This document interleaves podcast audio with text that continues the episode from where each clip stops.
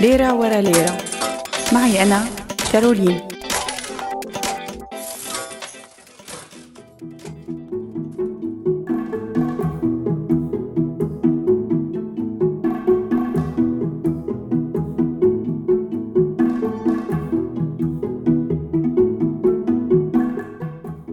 مرحبا معي أنا كارولين. هاتوا ليرة.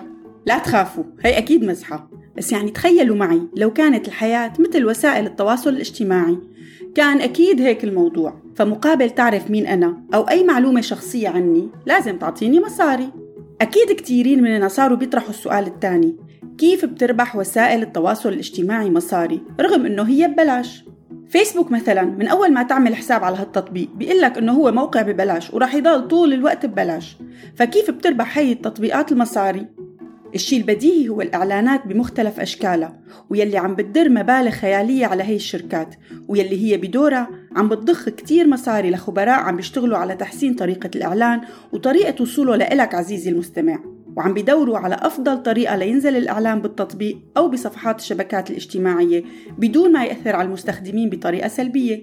لدرجة بتحس حالك عزيزي المستمع أنك مراقب وأنه هي المواقع والتطبيقات عم بيقروا أفكارك وكثيرين مننا صارت معهم إنه بيكونوا عم بيفكروا بشيء معين بيقوم بيطلع لهم إعلان عنه وهن عم بيتصفحوا الفيسبوك بشكل اعتيادي. بس الحقيقة كثير من الشركات سواء اعترفت أو ما اعترفت عم تستخدم معلوماتنا الشخصية بطريقة بشعة للربح من خلال شروط الاستخدام وسياسة الخصوصية اللي فرضتها لتحميل واستخدام هي التطبيقات.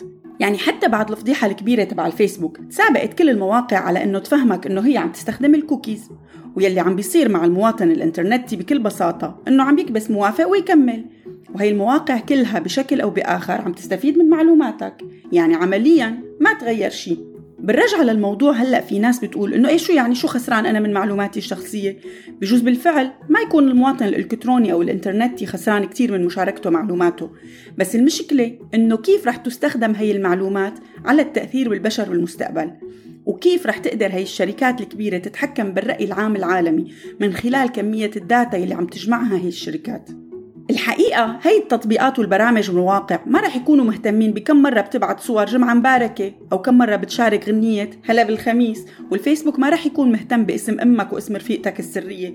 هاي المواقع والتطبيقات رح تدرس حركتك عن طريق ال GPS ورح تدرس المواضيع السياسية اللي عم تقراها أو يلي ما عم تقراها الموسيقى اللي عم تسمعها الإعجابات اللي عم بتحطها ومن خلال هي ال data والمعلومات عم بتقول بعض الدراسات إنه رح يقدروا يعيدوا تشكيل حتى رؤيتنا الجمالية للأشياء بالإضافة للارتباط يلي صعب كسره مع هي الأجهزة.